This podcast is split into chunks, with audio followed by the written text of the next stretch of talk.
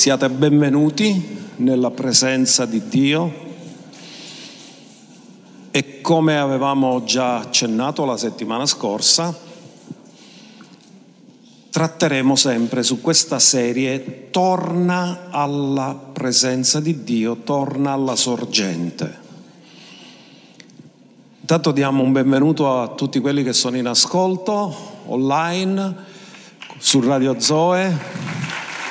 Ci sono migliaia di persone che ci stanno seguendo e noi crediamo che l'unzione arriverà anche a loro e noi intercediamo che in qualsiasi posto anche sperduto dell'Italia e dell'estero dove arriva questa voce, Dio la unge e conferma con segni, prodigi e miracoli. Oggi è giorno di miracoli. E voglio che tu stamattina dichiari, oggi sono venuto a prendere il mio miracolo. Il titolo di oggi è Fonte di acqua viva e cisterne rotte. E vogliamo aprire con un verso che troviamo nel Salmo 36, verso 9. È un verso molto bello, che apre orizzonti enormi, perché dice, poiché presso di te è la fonte della vita, fermati un attimo a riflettere. Io e tu forse avremmo scritto, poiché in te è la vita. E invece sta scritto presso di te. Perché è scritto presso di te e non in te? Perché presso di lui, secondo il prologo di Giovanni, nel principio era la parola e la parola era presso Dio. In altri termini qui sta parlando di Gesù perché il Padre è l'autore della prima creazione, ma Gesù è l'autore della nuova creazione e presso Gesù è la fonte della nostra vita attraverso la sua risurrezione. L'altra parte del verso ce lo riserviamo per un'altra volta, che noi vediamo la luce per la sua luce. Questo ci riporta al fatto del sommo sacerdote, che doveva entrare nel luogo santissimo. E il luogo santissimo non c'era luce naturale. Vi ricordate i tre ambienti del tabernacolo? Cortile, c'era la luce del sole. O di notte l'altare dei sacrifici che era sempre acceso, quindi era illuminato dall'altare dei sacrifici, dal fuoco dell'altare dei sacrifici. Nel luogo santo c'era il candelabro, alimentato dall'olio. Quindi se entrando nel luogo santo i sacerdoti anche di notte vedevano perché il candelabro era acceso. Ma nel luogo santissimo dove si entrava una volta l'anno, molti si chiedevano come fa il sommo sacerdote ad andare a mettere il sangue nel propiziatorio se è al buio. Non è che era al buio, è che c'è un altro tipo di luce, la gloria. La gloria copriva il propiziatorio e quindi il sommo sacerdote entrava e attraverso la sua luce vedeva la luce e metteva il sangue sul propiziatorio che andava a coprire i peccati di tutto il popolo. Ma non è questo il nostro argomento, il nostro argomento oggi è sul fatto che il popolo aveva abbandonato la fonte e che Dio lo stava invitando a ritornare alla fonte, così come ha detto a noi all'inizio dell'anno nel rema che abbiamo ricevuto. Quindi andiamo al nostro testo in Geremia capitolo 2 dal verso 11 al verso 13, da dove abbiamo tratto questa miniserie che faremo sul ritornare alla fonte. E dice così, ha mai una nazione cambiato i suoi dei anche se non sono dei? Ma il mio popolo ha cambiato la sua gloria per ciò che non giova a nulla. Ascoltate, questa è una tendenza dell'uomo naturale, legarsi a cose vane e dimenticare la sorgente. cercare di riempire quel vuoto non andando alla sorgente, ma scavandosi cisterne, rotte che non mantengono acqua. Stupitevi, o cieli, di questo, inorridite, siate grandemente desolati, dice l'Eterno. Come dire, questa è una pazzia, una follia. E poi il verso che conosciamo bene, poiché il mio popolo ha commesso due mali ha abbandonato me, la sorgente di acqua viva, per scavarsi delle cisterne, cisterne rotte che non tengono l'acqua. Quindi l'alternativa alla sorgente è la cisterna, ma la cisterna non contiene acqua e nella migliore delle ipotesi che la contenga è acqua stagnante. Quindi oggi parleremo di questo, continueremo a parlare di questo argomento. Cos'è una cisterna? È un recipiente per lo stoccaggio dell'acqua, in particolare sotterranea, e soprattutto serviva per raccogliere l'acqua piovana. E c'è differenza con il pozzo, perché mentre la cisterna si riempiva di acqua piovana, in Israele lo facevano tutti perché piove poco e quando pioveva raccoglievano la maggiore quantità di acqua possibile. Il pozzo è sempre alimentato dalle piogge che vengono dal cielo, ma sono falde sotterranee in movimento. Quindi quando si va a scavare il pozzo si va a pescare una falda sotterranea. Quindi c'è differenza, perché ora vedremo che la scrittura parla di cisterne e però definisce l'acqua del pozzo acqua corrente perché l'acqua del pozzo pesca da qualcosa che è in movimento, che è una falda sotterranea in movimento, mentre la cisterna è acqua stagnante. Quindi dopo aver parlato di questo e considerando anche il fatto che comunque sia, sia il pozzo che la cisterna vengono sempre alimentati dal cielo. In altri termini, l'uomo non può costruire nulla, non può fare nulla, può solo prendere quello che viene dal cielo. Andiamo a vedere come Salomone usa questa simbologia perché a volte cisterne e pozzi vengono usati in maniera simbolica. Perché vengono usati in maniera simbolica? Perché per un ebreo avere l'acqua significava avere la fonte della soddisfazione, sia per bere, perché quando uno ha sete ha sete di acqua, sia anche per uso domestico, per lavarsi, per eh, pulire la biancheria e tutte queste cose, è assolutamente necessaria l'acqua. L'acqua, senza acqua non c'è vita, non si può vivere.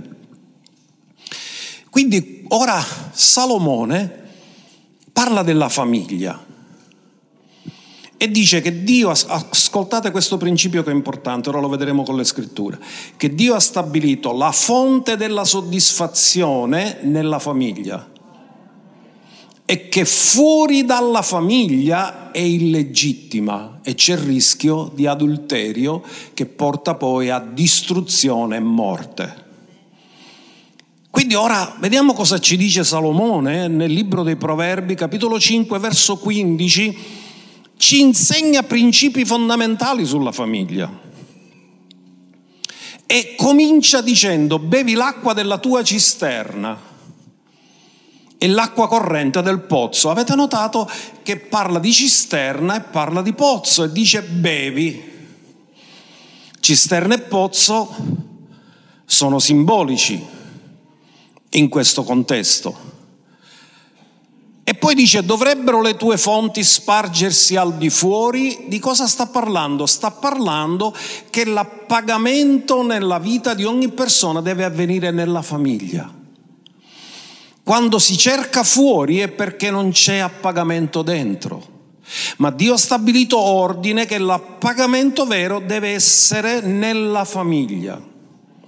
Marito e moglie devono essere soddisfazione, ora parleremo di questo l'uno per l'altro, E dice altrimenti poi le fonti si spargono fuori e se vai, prendi la via di fuori, come si dice a Palermo, si deve stare dentro casa, nella casa ci deve essere la realizzazione dell'armonia, della gioia e della soddisfazione nella famiglia. Dice che non devono andare fuori per la strada queste fonti e rappresentano il, il piacere e la soddisfazione familiare spirito, anima e corpo, perché la famiglia è una chiesa in miniatura, dove c'è un sacerdote, dove c'è un aiuto e dove ci sono i figli. Andiamo avanti con la scrittura, vediamo cosa ci vuole dire Salomone. Siano per te solo e non per gli estranei insieme a te. La sessualità non è vergognosa, è intima è solo per te. E Dio ha confinato il sesso solo nel matrimonio perché quello è l'ambito dove è benedetto, fuori non può essere benedetto.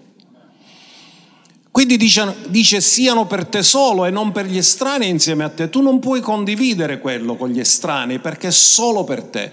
E poi dice sia benedetta la tua fonte e rallegrati con la sposa della tua gioventù.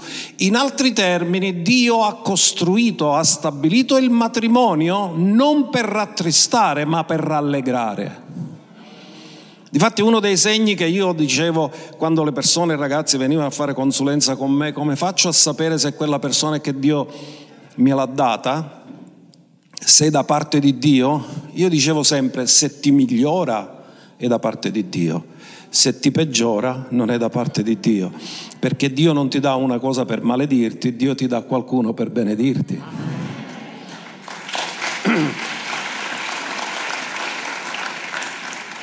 Quindi dice sia benedetta la tua fonte perché da lì verranno fuori figli. E rallegrati con la sposa della tua gioventù.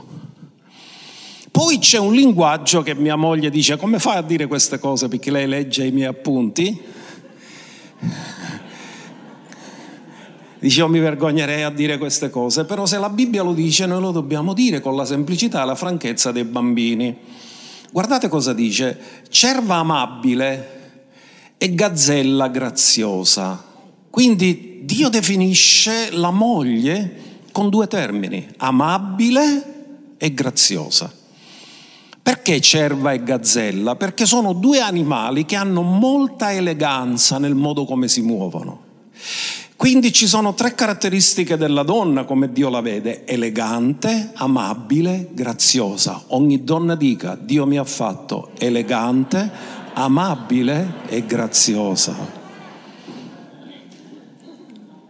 Poi dice le sue mammelle ti soddisfino in ogni tempo. Notate questa parola soddisfino. In altri termini, quello che Dio ha messo legittimamente è un desiderio di attrazione verso la donna che oggi il nemico sta cercando di pervertire.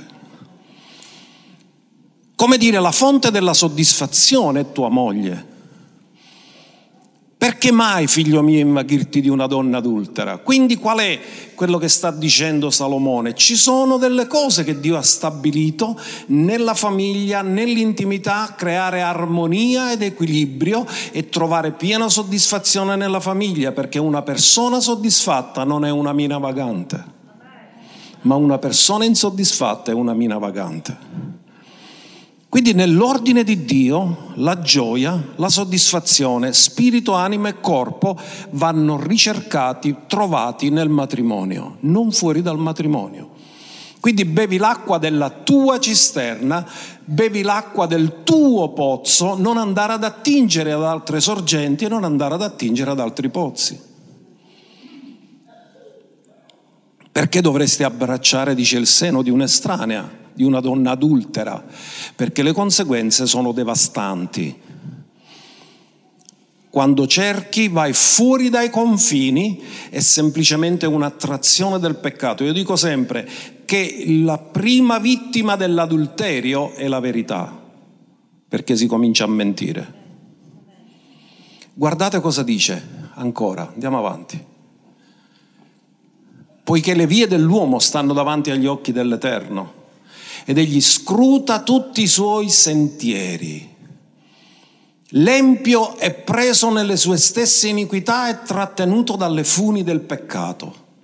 In altri termini, quando si entra nel disordine ci sono legami di tenebre, cioè c'è influenza di demoni. E il primo a essere sacrificato, la prima cosa a essere sacrificata è la verità, perché la persona adultera mente, dice che non è vero. Ora, Dio dice che l'empio è preso nelle sue stesse iniquità, chiama iniquità qualsiasi cosa sia fuori dal matrimonio e dalle sue funi corde che lo legano nel peccato. E guardate ancora le conseguenze, ancora sono devastanti le conseguenze che dice, egli morrà per mancanza di correzione e perirà per la grandezza della sua follia. Quindi Dio dice attingere ad altre fonti che non sono legittime è follia e ti condurrà alla morte e a perire. Quindi queste sono le conseguenze. Quindi Salomone sta avvertendo da parte di Dio a capire che l'intenzione originale di Dio nel matrimonio è che la famiglia diventi la fonte della soddisfazione e che fuori dalla famiglia c'è solo de- delusione e morte. Amen. Ecco perché il nemico vuole distruggere le famiglie, perché crea disordine. Ora, bevi l'acqua della tua cisterna, l'acqua corrente del tuo pozzo, cioè trova soddisfazione legittima nel matrimonio e non cercare mai fuori da esso. Se il tuo matrimonio non funziona, prega che Dio lo restauri e che lo riporti alla sua condizione originale e che tu non debba mai pensare a un'alternativa che è una cisterna screpolata rispetto alla fonte che Dio ti ha dato. Ora andiamo a vedere un'altra cosa, che le cisterne spesso venivano usate come prigioni, mai una fonte è stata usata come prigione, ma le cisterne sì. E vi voglio portare due esempi. Uno, Giuseppe fu gettato in un pozzo senza acqua. E il profeta Geremia fu gettato in una cisterna e sprofondò nel fango perché sotto nella cisterna c'era fango e si vede che almeno le gambe si sono affondate nel fango di questa cisterna. Quindi quando Geremia dice il mio popolo ha commesso dei mali, hanno abbandonato me e è scavato cisterne, lui ne sapeva di cisterne perché c'era stato dentro. Che cosa significava? Ma andiamo a vedere un pochino la storia di Giuseppe, quello venduto dai fratelli, perché i suoi fratelli con la mente carnale non riescono a capire quello che Dio vuole fare nella vita di Giuseppe, qual è il proposito, che Dio ha il proposito di benedirli attraverso Giuseppe, ma loro non lo percepiscono e con la loro mente carnale, vediamolo in Genesi 37, 19, sono gelosi di lui. Come sapete la gelosia è un'opera della carne e le opere della carne sono alimentate da demoni. Quindi i cari fratelli di Giuseppe, che ora vedremo che pure loro decidono di ammazzarlo e di mentire al padre. Quindi chi è colui che dice che è venuto per rubare, ammazzare e distruggere? Chi è che ispira una cosa di questo genere? E dissero l'un l'altro, ecco che arriva il sognatore. Ora dunque venite, uccidiamolo e gettiamolo in un pozzo. Diremo poi che una bestia feroce lo ha divorato. E così fecero. Presero la veste macchiata di sangue, uccisero un animale, lo insanguinarono, la portarono a Giacobbe e mentirono e Giacobbe l'ha pianto per morto mentre lui era vivo così vedremo che ne sarà dei suoi sogni. Ora fatevi una domanda, chi gliel'aveva dato i sogni a Giuseppe? Dio. E chi gliel'aveva messo la veste a Giuseppe? Il padre. Che colpa aveva Giuseppe se suo padre gli aveva dato la veste e se Dio gli aveva dato dei sogni? Però viene perseguitato perché l'uomo naturale non comprende le cose dello Spirito di Dio.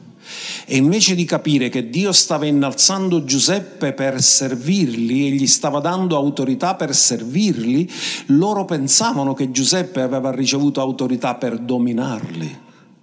ma quando Dio innalza qualcuno lo fa per benedire altri. Ma loro con la mente carnale non capivano queste cose. Quindi che cosa è successo? Che lo gettarono nel pozzo perché volevano distruggere i suoi sogni, ma i, i, sogni di Giuseppe erano per il loro beneficio, ma loro non lo comprendevano, andiamo avanti. Quando Giuseppe fu giunto presso i suoi fratelli, lo spogliarono della sua veste. Vi ricordate quando abbiamo parlato dei mantelli?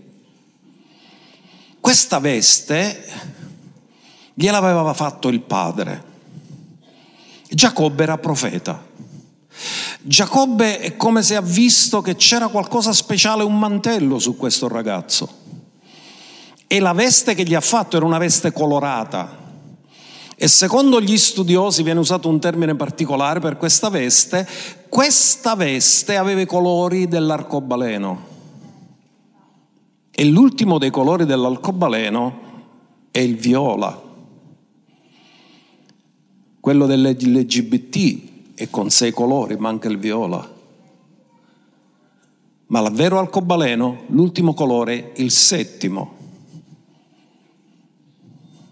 era il viola. E il viola rappresenta regalità. In altri termini, il padre gli fece una veste perché aveva capito che quest'uomo avrebbe governato e avrebbe regnato. Era una veste profetica, ma gli altri invece di vederlo come un privilegio avere un fratello che può avere questa unzione, lo videro con grande gelosia e si sentirono disprezzati. Questo perché? Perché l'uomo interpreta sempre in senso negativo le cose. Facci vedere il bene nei tuoi eletti, non il male. Il pozzo lo presero e lo gettarono nel pozzo. Non è che furono delicati, glielo gettarono. Ora il pozzo era vuoto, senza acqua dentro. Ma più che il pozzo vuoto, erano loro vuoti. Giuseppe fu gettato lì. E tu dici come mai lui Dio l'ha tirato fuori da lì?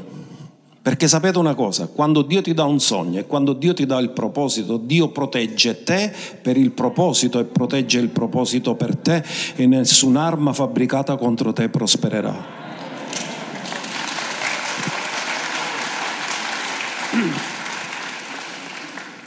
Quindi Giuseppe fu preservato. E nonostante la malvagità di tutte le persone che ha incontrato nella vita, il proposito è stato adempiuto e lui è arrivato nel posto dove Dio lo voleva portare. Quindi incoraggiati, ci saranno tanti ostacoli nella vita di persone carnali che non capiscono il piano di Dio, però sappi una cosa, che quello che è venuto fuori dalla bocca di Dio, Dio lo adempie. Fidati sempre di Dio indipendentemente dalle tue circostanze.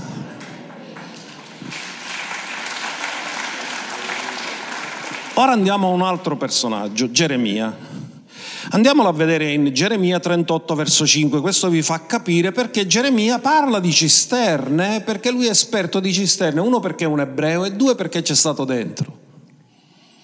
Allora il re Sedechia disse eccolo nelle vostre mani perché il re non può fare nulla contro di voi. Già, questa è un'ammissione come dire un comando niente. Quindi era un re che si faceva manipolare. E quando gli hanno detto, ora vi dico il background di quando è avvenuto questa cosa qui. Praticamente stavano per essere deportati in Babilonia e Geremia stava profetizzando da parte di Dio, vi volete salvare la vita, arrendetevi. Perché se combattete perderete la vostra vita. Mentre cosa facevano loro? Combattevano contro il re di Babilonia, ma era una battaglia senza speranza. Quindi Geremia ha detto, inutile che combattete, arrendetevi perché Dio vi proteggerà per la vita. Naturalmente loro l'hanno accusato dicendo lui scoraggia l'esercito, lui scoraggia le persone, lo, questo è un pericolo per la nazione e ce l'avevano contro Geremia perché quando i profeti parlano e parlano da parte di Dio la maggior parte delle persone non li capiscono. Quindi il re Sedechia cosa fece? Lo presero, glielo consegnò nelle mani, presero Geremia, lo gettarono nella cisterna di Malchia, figlio del re, che era nel cortile della prigione.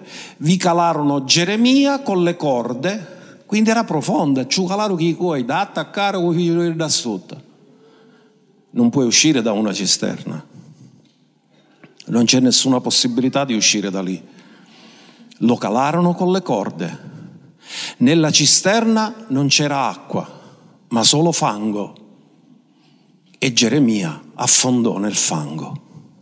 Quindi hanno calato il profeta, lo odiavano per quello che diceva, ma Geremia fu quello che profetizzò che dopo 70 anni sarebbero ritornati e si è adempiuto perfettamente loro ascoltavano falsi profeti che volevano che fare, profetizzavano alle persone quello che volevano sentire. Ascoltate, oggi il mondo è pieno di falsi profeti che profetizzano per accarezzare la tua carne, perché molti cercano predizioni, non cercano correzioni, ma i veri discepoli cercano correzioni, non cercano predizioni.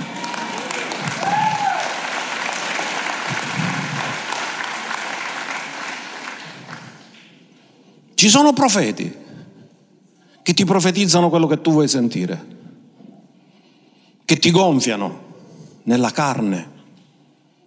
E ci sono veri profeti che ti dicono la verità che ti dicono che devi metterti a posto con Dio, che devi camminare nei suoi modelli divini e naturalmente tra uno che ti dice che devi cambiare e uno che ti esalta come sei, tu scegli normalmente quello che ti esalta, ma la parola di Dio non dice mai di accarezzare la carne, dice di crocifiggerla. Chi esalta la tua carne è nemico della tua vita eterna, ma chi ti incoraggia nel mondo dello spirito è amico della tua vita eterna e del tuo destino.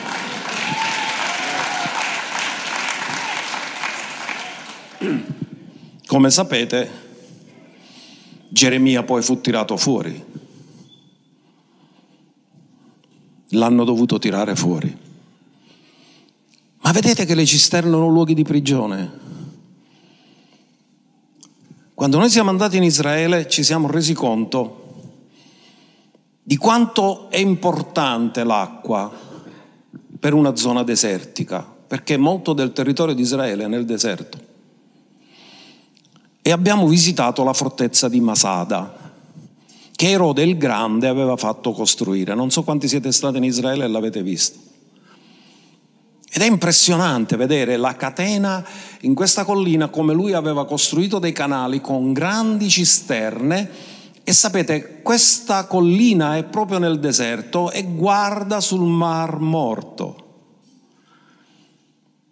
Eppure, quando abbiamo visitato in cima, dove c'era l'abitazione di Erode, si era persino fatto il calidarium e il frigidarium, cioè praticamente aveva la piscina con l'acqua calda e l'acqua fredda. Dice, ma in un posto dove c'è il deserto lui ce l'aveva, i romani non ce l'avevano in tutti i posti, lui ce l'aveva. Cosa aveva fatto? Ingegnosamente, ogni volta che pioveva aveva creato un sistema che non c'era una goccia d'acqua che si perdeva, l'aveva incanalata tutta e la faceva andare nelle cisterne, così che non mancavano mai di acqua. Quindi riuscivano a vivere in un luogo deserto perché riuscivano a incanalare tutta l'acqua nel deserto. Pioveva poco, altrimenti non era deserto, e l'acqua era il bene più prezioso che ci potesse essere. Ma poiché era il bene più prezioso che ci poteva essere, quando c'era una guerra, cosa facevano i nemici? Per vincere la guerra senza bisogno di alzare un dito, avvelenavano i pozzi, scoprivano dove erano i pozzi, dove le persone attingevano e ci mettevano dentro il veleno. Senza combattere, le persone si bevevano l'acqua avvelenata e morivano. Questo è vero spiritualmente. Quando c'è una vera fonte come Geremia, c'era qualcuno che ha avvelenato i pozzi per non renderlo credibile. Ma chi avvelenava i pozzi si è autodistrutto, mentre Geremia aveva l'acqua che veniva, fluiva dalla fonte di Dio. E ci sono sempre quelli che avvelenano i pozzi. E dobbiamo stare attenti a non avvelenare i pozzi. Come avveleni un pozzo? Basta discreditare una persona accusandolo di qualcosa e gli fai perdere la fiducia agli altri. Non si devono avvelenare i pozzi, bisogna preservare le sorgenti. Quindi tutti i pozzi venivano guardati, c'erano le guardie E le guardie stavano lì attente che nessuno potesse andare a contaminare i pozzi. Perché se il nemico scopriva dove era il pozzo, invece di combattere con le armi, avvelenava i pozzi e tutti quelli che attingevano sarebbero morti senza fare nessuna battaglia. Per distruggere una persona basta togliergli di allontanarlo dalla fonte o farlo bere da una fonte malata e quella persona muore da sola. Quindi comprendete perché Dio dice torna alla fonte? Perché alla fonte c'è vita, fuori dalla fonte, nella cisterna, c'è morte, specialmente se la cisterna è contaminata. E voi sapete una cosa che le cisterne ci sono delle regolamentazioni che devono essere pulite perché uno dei batteri che prolifica nelle cisterne è la legionella. E quindi bisognerebbe andare a disinfettarle, bisogna fare la manutenzione. Non ho mai visto una fonte dove si fa manutenzione, ma le cisterne bisogna fare manutenzione. Si ci deve mettere qualcosa che uccide i batteri. Il cloro, lo so. Mentre nella fonte non c'è a mettere niente. La fonte è già pura di per sé, la cisterna la devi rendere pura. Ora Dio parla di tutte queste cose. Quindi, ascoltate, lasciatemi sfogare qualche minuto. Ricevere dalla fonte sei tu che devi andare. La cisterna ce l'ha a casa. Cosa voglio dire spiritualmente? Per ricevere da Dio sei tu che devi stare da Lui nella presenza. Se invece attingi all'archivio che hai dei messaggi degli anni precedenti, non c'è bisogno che fai niente, ti picchi, ti stampi e i predichi. Quando vuoi la parola fresca della fonte, devi fare sacrifici e devi andarti a preparare. Se invece attingi all'archivio, non sto giudicando nessuno perché ripetere a volte giova, però voglio sempre dirvi una cosa, che Dio ha sempre una fonte aperta e ha sempre cose nuove.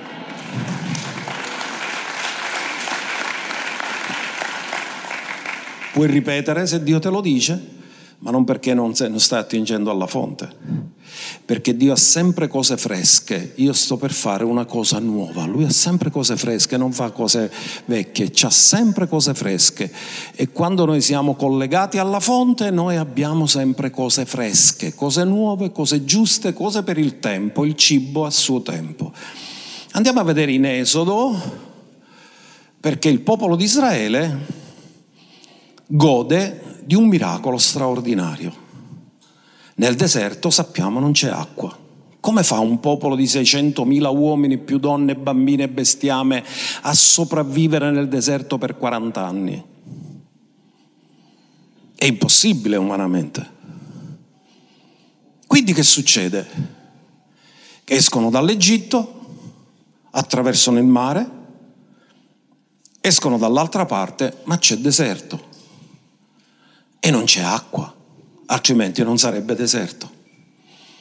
Quindi il popolo ebbe sete di acqua. Quando uno ha sete, ha sete di. L'unica cosa che soddisfa la sete è acqua. Non è solo le bevande gassate, né quelle zuccherate, quelle non tolgono la sete. L'acqua toglie la sete. E mormorò contro Mosè. Quindi loro hanno un bisogno, una necessità, ma invece di ricordarsi dell'Iddio che ha aperto il mare e che ha fatto miracoli, la prima cosa che fa l'uomo naturale non rigenerato, sapete che cos'è? Lamentarsi. Noi a Palermo persino abbiamo santificato la lamentela. Voi che cosa vanno buono? Lamentate. Mentre è allucinante questo, è diabolico, però abbiamo santificato pure Cristo. Cosa succede? Il popolo ebbe sete di acqua e mormorò contro Mosè. Cioè, tu cosa ti saresti aspettato? In ogni cosa siano le vostre richieste rese note a Dio con ringraziamento. Cosa fanno le persone quando c'è una necessità? Uno si aspetta che vanno a Dio, è il popolo di Dio, è tirato fuori da Dio, Dio li fa, tira fuori con mano potente, hanno sperimentato la mano potente di Dio. Però Possiamo dire una cosa, che tutto quello che Israele ha ricevuto nel deserto non era per fede, perché loro mai hanno esercitato fede. solo mormoravano. Ma Dio è stato fedele perché era un suo piano. Ma se era per la loro fede l'aveva a fare morire a tutti. Mormorò contro Mosè dicendo perché ci hai fatti salire dall'Egitto per farci morire di sete noi, i nostri figli e il nostro bestiame? Quindi qua veniamo a sapere che hanno pure il bestiame e che Dio provvedeva pure per il bestiame. Però guardate, quando uno mormora non è mai intelligente, perché dice stupidaggini. Perché lui dice, ci hai fatti salire dall'Egitto per farci morire, come morire? Per fare morire noi. E perché se non c'era acqua non moriva pure Mosè? Quindi stava dicendo, Mosè, tu sei un omicida, loro vedevano solo che era un omicida, ma anche se ci riflettiamo era un suicida, perché alla fine se lui li ha portati in un posto per farli morire, moriva pure io. Quindi quando uno mormora dice sempre scemenze. Non dice mai cose intelligenti. Perché quando loda diciamo cose intelligenti. Perché diciamo chi Dio è, cosa è capace di fare, quanto è grande il suo nome, che Lui è sempre più grande dei nostri bisogni, allora sì che è una cosa intelligente. Ma mormorare no. Quindi vedete la differenza, loro mormorano contro Mosè e Mosè grida invece all'Eterno. Quindi loro criticano Mosè e Mosè invece si, si, rivolge alla fonte. Ricordati, vai sempre alla fonte. Alla fonte trovi risposte, col mormorio trovi amarezza. Ti amareggi tu e amareggi anche gli altri. E Mosè gridò all'Eterno dicendo, che farò io per questo popolo? Ancora un poco e mi lapideranno. Ma questo è il tuo popolo, non te, lo, non te l'ho chiesto io di farli uscire dall'Egitto, sei tu che è una tua iniziativa. E loro non è che ci credono che tu li devi portare nella terra promessa. Appena c'è il minimo della difficoltà è come se tu non l'avessi previsto. Ma Mosè sa che Dio ha tutte le soluzioni. Tu lo sai che Dio ha tutte le soluzioni presso Lui è la fonte, Lui ha tutte le soluzioni. Alcuni ti diranno che non c'è soluzione, ma io ti voglio dire una cosa, niente è impossibile per Dio, niente è impossibile per Dio. Se ti hanno detto che è impossibile, ti hanno detto una bugia perché con Dio tutto è possibile.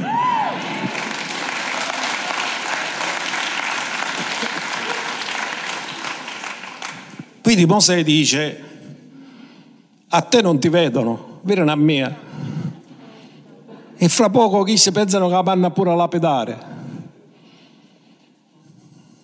E il Signore ha le soluzioni. Mosè va alla fonte e riceve la soluzione. Andiamo avanti. L'Eterno disse a Mosè, Dio non dà ascolto a tante chiacchiere, gli dà subito la soluzione. E gli ha detto, passa davanti al popolo Prendi con te degli anziani di Israele. Prendi anche nella tua mano il tuo bastone col quale percuotesti il fiume e va. E guardate cosa dice, una cosa meravigliosa, mi emoziona. Ecco io starò davanti a te là, sulla roccia in Oreb. Io starò lì davanti a te sulla roccia in Oreb. Tu percuoterai la roccia Ora Dio non poteva far uscire l'acqua dalla roccia senza Mosè? No, Dio userà qualcuno per fare miracoli. Dillo, Dio vuole usare me per fare miracoli. Dio ha detto a Mosè cosa doveva fare e l'ubbidienza di Mosè ha permesso a Dio di fare miracoli. La tua ubbidienza permetterà a Dio di fare miracoli tu percuoterai la roccia, ne scaturirà dell'acqua e il popolo berrà. Mosè fece così davanti agli occhi di tutto Israele. Ha percorso la roccia e ne scaturì una fonte d'acqua meravigliosa che, come abbiamo detto la volta scorsa, si è formato non solo una sorgente, ma anche un lago. Salmo 114, verso 8. L'abbiamo detto domenica scorsa. Dio dice che mutò la roccia in un lago. Il lago serviva per abbeverare il bestiame. E il macigno in una sorgente d'acqua. Quindi dopo che Mosè ha battuto con il suo bastone la roccia, cominciò a uscire acqua così in abbondanza che si è formato un lago, ma nello stesso tempo la sorgente continuava a fare sgorgare l'acqua e tutto il popolo poté bere tutto il bestiame poté bere. Dillo, Dio ha sempre soluzioni, sempre. Ora chi era questa roccia? Perché la cosa interessante che ci spiega l'Apostolo Paolo in 1 Corinzi 10:4 è che la roccia era Cristo, ma non era una roccia che era ferma in un posto, ma si muoveva seguendo il pellegrinaggio del popolo. Guardate cosa dice. E tutti bevvero la medesima bevanda spirituale. Perché una bevanda spirituale? Perché nel deserto non ci sono sorgenti, Dio l'ha fatto sorgere per lo spirito. In altri termini, le soluzioni vengono sempre dallo Spirito. Perché bevevano dalla roccia spirituale che li seguiva. La roccia li seguiva. Quindi, quando loro passavano da una tappa all'altra, la roccia andava appresso a loro. Perché tu dici allora l'acqua come facevano se cambiavano posto? La roccia li seguiva, l'acqua, la sorgente era sempre dietro a loro, appresso a loro, li seguiva. Questo è miracoloso. E quella roccia era Cristo. Quindi lui è diventato la sorgente d'acqua nel loro deserto. Quello che ha dato da bere al popolo, che ha dato da bere agli animali. Quindi questo è fantastico, è meraviglioso. E quindi quando Mosè ha percosso la roccia, chi ha percosso? Ha percosso Cristo. E tu dici, Signore, ma questa è la soluzione? La soluzione è che Mosè percuote Cristo e da Cristo scaturisce una fonte perché il percuotere di Mosè che percuote col suo bastone Cristo rappresenta il sacrificio della croce, che Dio ha percosso Cristo per noi e da quel momento che l'ha percosso ed è diventato peccato per noi e l'ha espiato, lui è diventato la nostra fonte di vita eterna attraverso la risurrezione.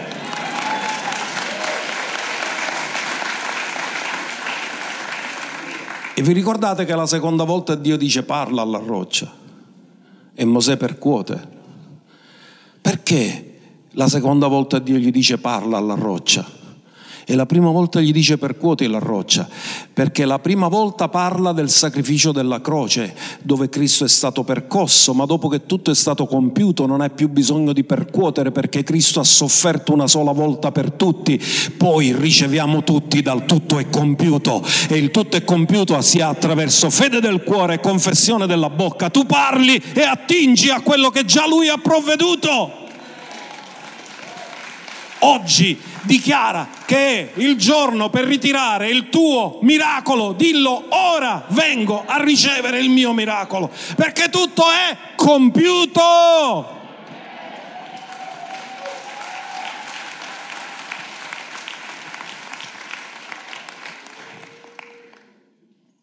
Isaia 55. L'abbiamo letto la volta scorsa, però stavolta aggiungiamo un verso che spiega sempre questo concetto della soddisfazione. O voi tutti che siete assetati, quindi Dio dà per scontato che tutti abbiamo sete, tutti vogliono essere soddisfatti. C'è qualcuno che dice io prego per non essere soddisfatto? Tutti pregano per essere soddisfatti. E qual è l'invito? Venite alle acque. E voi che non avete denaro, venite, comprate e mangiate. Quindi questo è un invito a usare una moneta non convenzionale. Qual è la moneta non convenzionale che si usa per prendere le cose del cielo? è la fede. Il giusto vivrà per... Quindi tutti i nostri bisogni sono soddisfatti attraverso la fede. Venite e comprate senza denaro e senza pagare. Vino, che a detta di mio nonno ero latte di vecchie, e latte, che è il latte dei bambini. Vino e latte. Perché latte? Perché il latte per il bambino è alimento completo.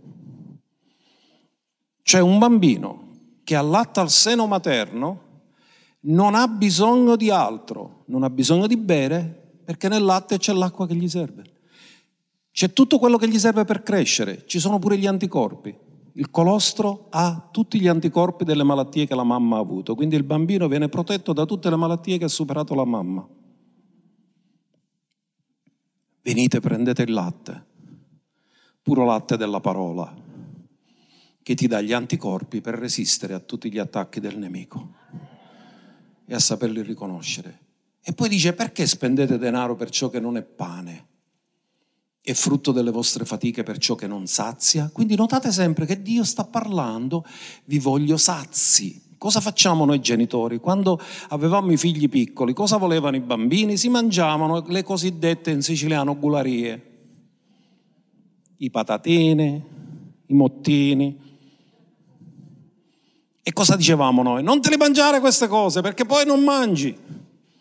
Quindi poi c'era la pasta, c'era il pane, c'era il secondo e loro che già avevano smorzato la loro fame non volevano mangiare, ma quelle cose non aiutano a crescere, ci vuole la pasta, ci vuole il pane, ci vuole la sostanza. Che non di sole patatine vive l'uomo.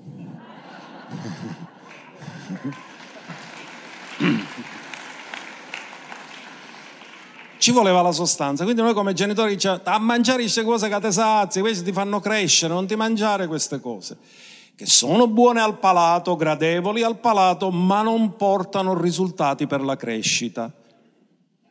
Anzi, sono pericolosi. Quindi Dio dice, perché dovete spendere denaro per ciò che non è pane? Perché il pane è quello che ti sazia è il frutto delle vostre fatiche per ciò che non sazia. Quindi Dio dice non investire su ciò che non ti dà soddisfazione vera, investi su ciò che ti dà vera soddisfazione.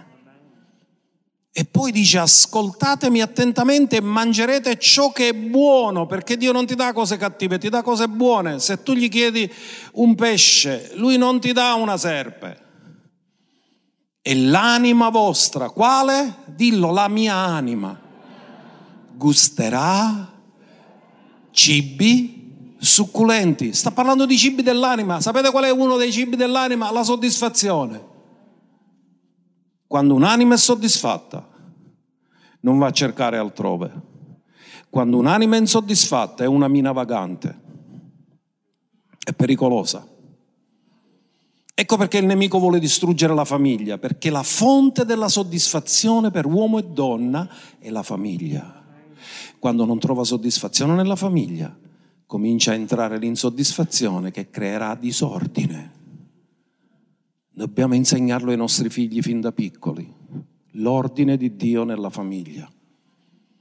L'anima vostra, quindi parla di cibo dell'anima, c'è il cibo del corpo, c'è il cibo dell'anima gusterà cibi succulenti. Ma il verso 3, guardate cosa dice. La nostra versione dice porgete l'orecchio. Porgere l'orecchio è più che ascoltare, perché poi più avanti dice porgete l'orecchio, venite a me e ascoltate. Porgere l'orecchio è più che ascoltare, significa ascoltare col desiderio di ubbidire. Perché uno può ascoltare col desiderio di disubbidire. Vedremo come che ha a dire. Questo non è piegare l'orecchio e porgere l'orecchio. Chi è? Vedremo come ha a dire, perché tanto faccio quello che voglio io. Ma quando dice porgete l'orecchio o piegate l'orecchio, dice ascoltate col desiderio di ubbidire e venite a me. Ascoltate e la vostra anima vivrà. Allora ascoltatemi bene, quando l'anima beve alle cisterne stagnanti, l'acqua stagnante produce morte, ma quando l'anima ritorna alla fonte, la tua anima rivivrà. E io stabilirò con voi un patto eterno. Secondo lei, secondo lei, ognuno dica grazie. E a una ritornante già mi ringrazia. Dice grazie. Le grazie. Sapete una cosa? C'è la fonte della grazia sempre aperta. Ebrei 4:16, ve lo ricordate? Accostatevi dunque con piena fiducia al trono della... La grazia è una fonte, perché la grazia è sempre più grande del tuo bisogno. Quindi Dio dice io farò un patto di grazia. La grazia è la provvidenza divina per qualsiasi bisogno, spirito, anima e corpo. Quindi Dio dice, però quando parlo, porgete l'orecchio, cioè ascoltatemi col desiderio di ubbidire, perché se siete disposti a ubbidire mangerete i prodotti migliori del paese. Vedete come tutto si inquadra nella perfezione nelle cose di Dio? Ora, questo è fantastico. Quindi mai cercare fuori dalla provvidenza di Dio, mai scavarsi cisterne, mai farsi alternative, perché alla fine quando vai a cercare non trovi neanche quello che ci hai depositato. Perché le cisterne non solo nella migliore delle ipotesi hanno acqua stagnante, ma normalmente perdono acqua. Quindi non ci trovi mai quello che hai depositato, trovi sempre molto meno di quello che hai depositato. Ora vi faccio una, un esempio, una genialata che mi ha dato lo Spirito Santo. Mi ha parlato del prodigo e mi ha detto, figlio lo sai che il problema del prodigo non era il pane, ma che ha abbandonato la fonte, la famiglia, il padre abbandonare la fonte, lo ha, lo ha, portato in una condizione dove lui ha cercato di scavarsi le cisterne screpolate, ma alla fine non ha trovato niente ed era morto di fame e in difficoltà perché aveva abbandonato la fonte. E quando è che si è ristabilita la sua vita? Quando è ritornato alla casa, quando è ritornato alla fonte, quando è ritornato alla famiglia, quando è ritornato al padre, allora lì ha trovato vera soddisfazione. Amen.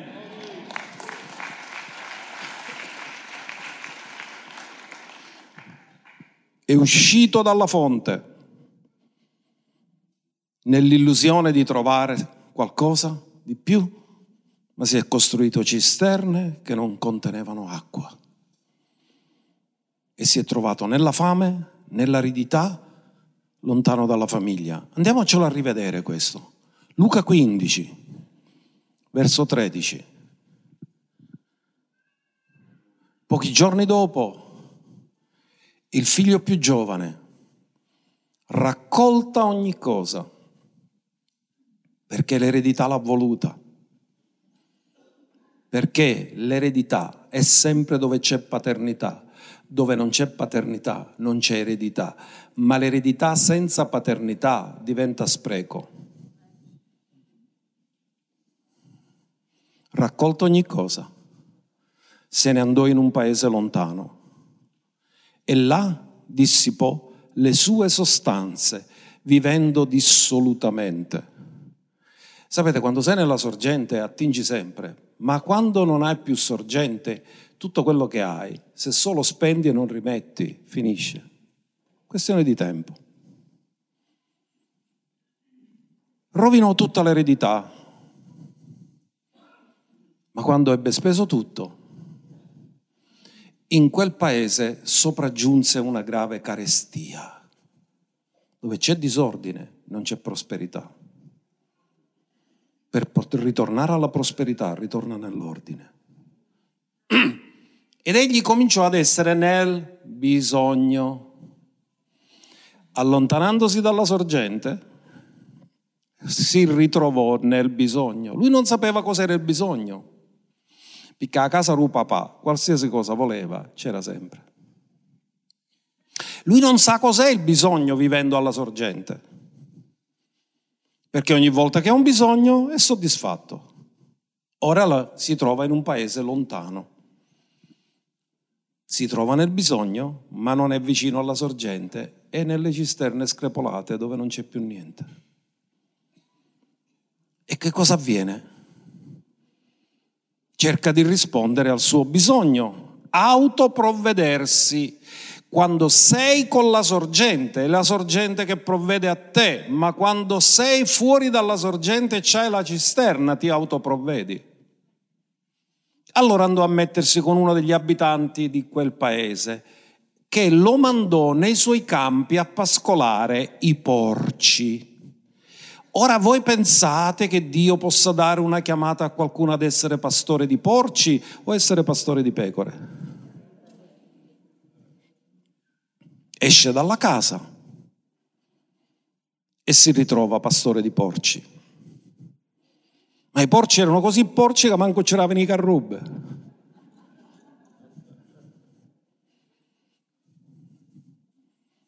Ed egli desiderava riempirsi il ventre con le carrubbe che i porci mangiavano. Quindi, in altri termini, comincia a mangiare un cibo che non è adatto a lui. Perché l'uomo non vive di carrubbe, è cibo per animali. Ma la fame era così forte nella sua vita che cominciò a desiderare cibo che non veniva dalla sorgente, che non era adatto per un uomo, era un altro cibo che mangiavano i porci. I porci nella Bibbia rappresentano demoni. Cominciò a mangiare, volere, a desiderare di mangiare cibo contaminato.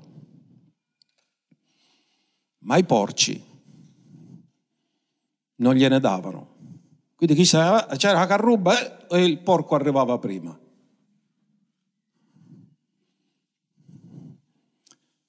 Non sapeva cos'era il bisogno per un ragazzo ebreo la cosa più umiliante da fare perché i porci sono animali immondi. Fare il pastore di porci è la cosa più umiliante che gli possa succedere nella vita.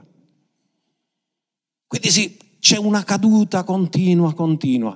Lasci la sorgente, lasci la casa del padre, ti trovi nella difficoltà, ti trovi nel bisogno, hai sperperato tutto, hai sprecato tutto, ti sei scavato le cisterne e non c'è più ora nessuna acqua, non c'è niente.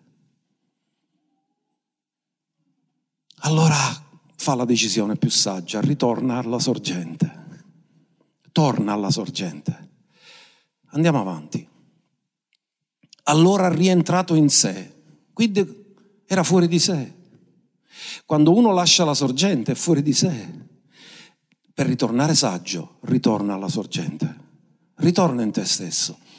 E disse, quanti lavoratori salariati di mio padre hanno pane in abbondanza Cosa si cerca quando si ha fame? Carrubbe o pane? Suo padre non generava carrubbe, c'era pane. Nella casa del padre c'è il pane. Il pane sazia. Dove è nato Gesù? Betlem. Cos'è significa Betlem? La casa del pane. In altri termini, tutto ciò che sazia viene da Gesù.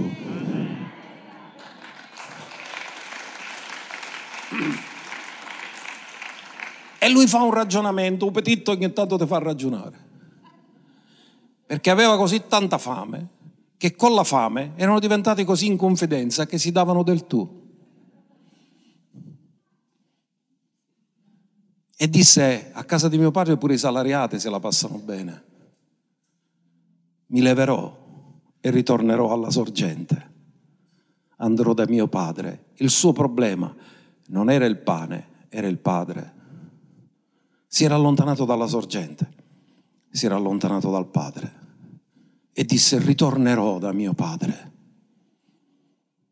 e gli dirò padre ho peccato contro il cielo e davanti a te. Contro il cielo. Il cielo mi dava ispirazione di camminare nell'ordine, io ho camminato nel disordine. Il cielo mi diceva onora tuo padre e tua madre, io l'ho disonorato è contro di te.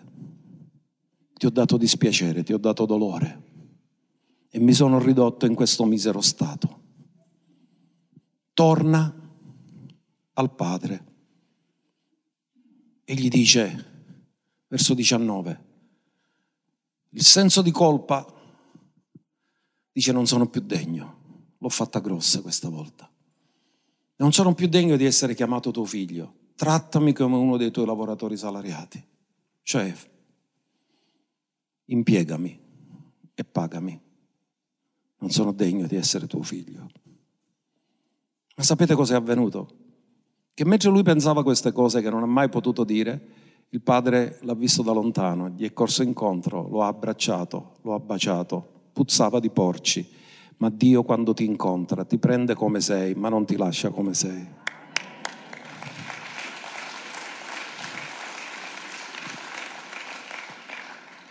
E ha fatto l'incontro.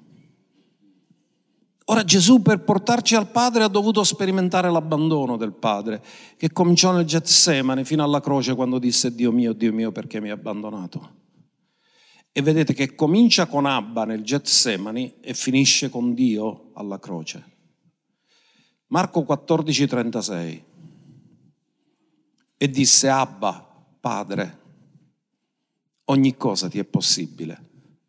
Allontana da me questo calice però non ciò che io voglio, ma ciò che tu vuoi. Ora, non è strano che Gesù non sappia più cos'è la volontà del Padre? Quando noi ci allontaniamo da Dio, la prima cosa che avviene, siamo confusi. Gesù è divenuto peccato. Nel Getsemani lui diventa quello che noi eravamo. Comincia dicendo Abba, ma alla croce lo chiama Dio mio, Dio mio perché mi hai abbandonato.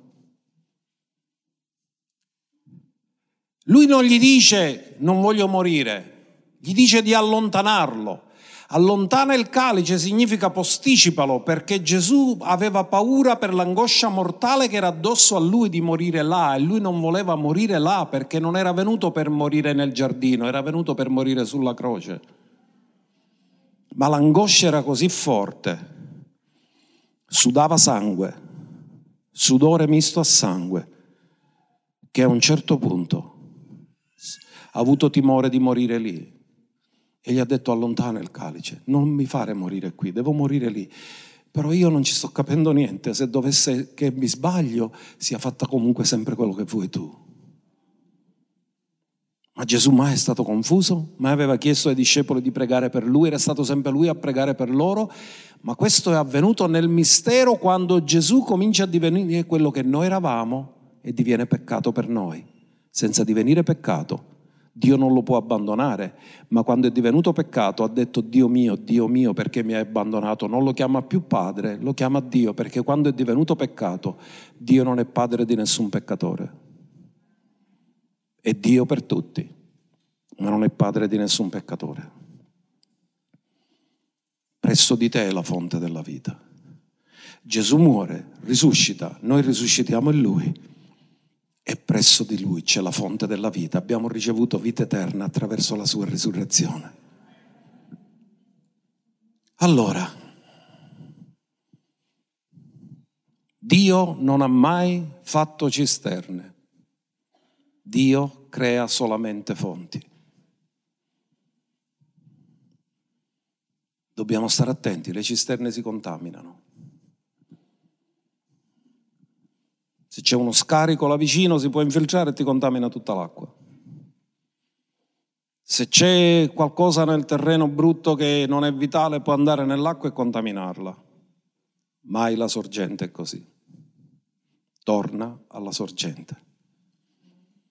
Cosa dice la parola? Abbiamo parlato settimana scorsa della Samaritana. Ricordate che Gesù parlò e disse l'acqua che io ti darò diventerà in te una fonte di acqua che zampilla in vita eterna. Non solo ti disseterà e non avrai mai più sete in eterno, ma diventerà una fonte d'acqua. Ora, teologicamente, che significa che quello che Gesù ha detto a lei, che cosa era questa fonte d'acqua zampillante in vita eterna? Andiamolo a vedere con la scrittura in Giovanni 4, verso 13. C'è la conversazione tra Gesù e la Samaritana. Gesù rispose e le disse, chiunque beve di quest'acqua avrà ancora sete. In altri termini, l'acqua naturale che rappresenta tutto ciò che viene dalla caduta dell'uomo non può mai e poi mai dissetare la sete spirituale che c'è dentro di noi. Lei aveva cercato di dissetarsi negli uomini, nell'amore degli uomini, era il sesto uomo che aveva.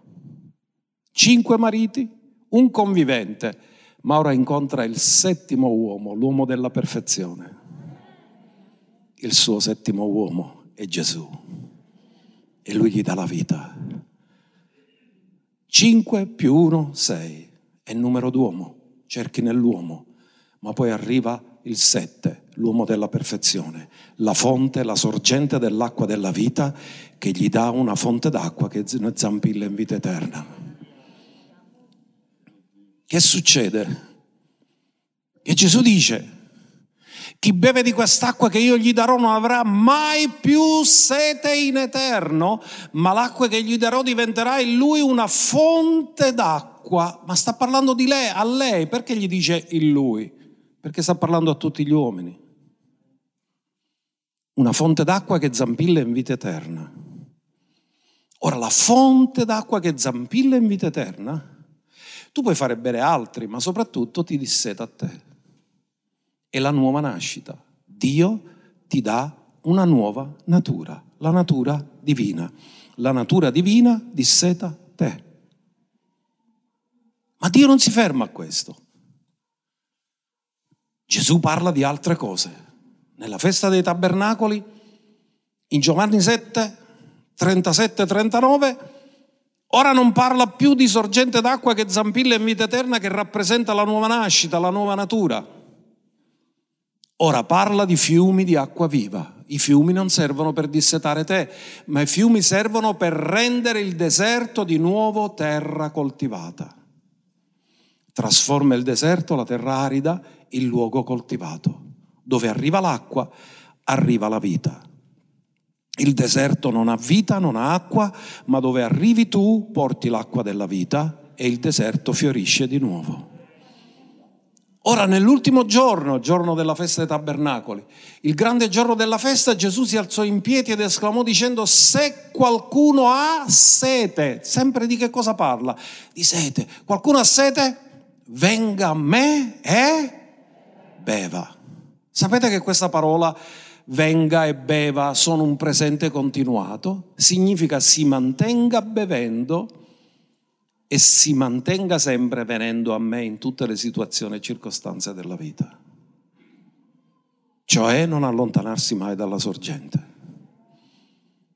E chi crede in me, come ha detto la scrittura, da dentro di lui sgorgeranno fiumi di acqua viva.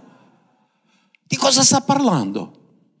La nuova nascita è la sorgente d'acqua che zampilla in vita eterna. Ma quando parla dei fiumi di acqua viva, di che cosa sta parlando? Guardate di che cosa sta parlando, ce lo dice il verso successivo, perché Giovanni ci dà la chiara interpretazione. Dice, ora egli disse questo dello Spirito.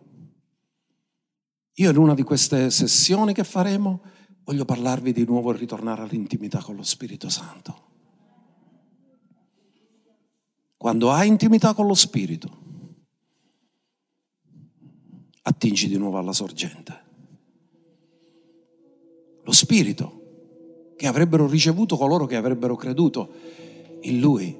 Lo Spirito infatti, lo Spirito Santo infatti non era ancora stato dato perché Gesù non era ancora stato glorificato. Ma a Pentecoste Gesù è glorificato e manda lo Spirito.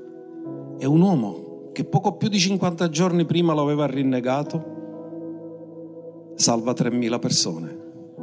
Fiumi di acqua viva sgorgano dal seno di quelli che sono ripieni dello Spirito e quelli che vivono nel deserto vengono riportati di nuovo alla sorgente, alla sorgente la cui acqua non ti farà mai più venire sete perché Lui è l'acqua della vita, la sorgente della vita, il Re di gloria, il Signore dei Signori. Lui, presso di Lui, è la sorgente della vita. Presso di Lui è la vita. Lui è la vita. Lui è la via, la verità e la vita. Lui è il nostro Signore, il nostro Salvatore, il nostro Redentore, il nostro guaritore. Lui è tutto. Lui è la sorgente. Alleluia. Grande sei tu, Signore. Grazie per la tua meravigliosa parola. Ora sentiamo una grande voglia di adorare.